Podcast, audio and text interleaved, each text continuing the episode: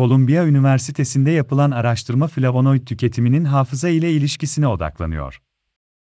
Tech Journalist'in haberine göre araştırmada, üç bin beş yüz deneye üç yıl boyunca günlük beş yüz miligramlık flavonoid hapı veya plasebo verildi. Bitkilere ve meyvelere rengini veren flavonoid flavan, üç ol bileşeninin günlük beş yüz miligram takviye gıda olarak verilen deneklerin kelime dağarcığını ve düşünme hızlarını geliştirdiği gözlemlenen araştırmada kakaoda da bulunan flavonoid maddesinin yaşta ilerleyen hafıza problemlerini yavaşlattığı ve hafıza kapasitesini artırdığı görüldü.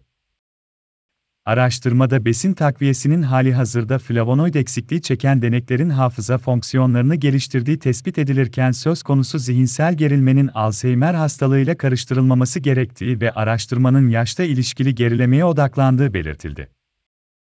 Flavonoidlerin yeşil çay, yeşil yapraklı sebzeler, siyah frenk üzümü, soğan, elma, kiraz, şeftali, limon, üzüm ve turunçgiller dahil birçok meyve ve sebzede bulunduğu biliniyor.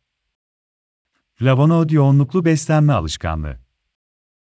Araştırmanın yazarlarından Profesör Adam ve Birikman kaydedilen zihinsel gelişme vücutlarında düşük flavonoid seviyeleri saptanan katılımcılarda gözlemlenirken flavonoid yoğunluklu beslenme alışkanlığının ileri yaşlı insanlarda bilişsel fonksiyonları geliştirdiği görüldü açıklamasını yaptı.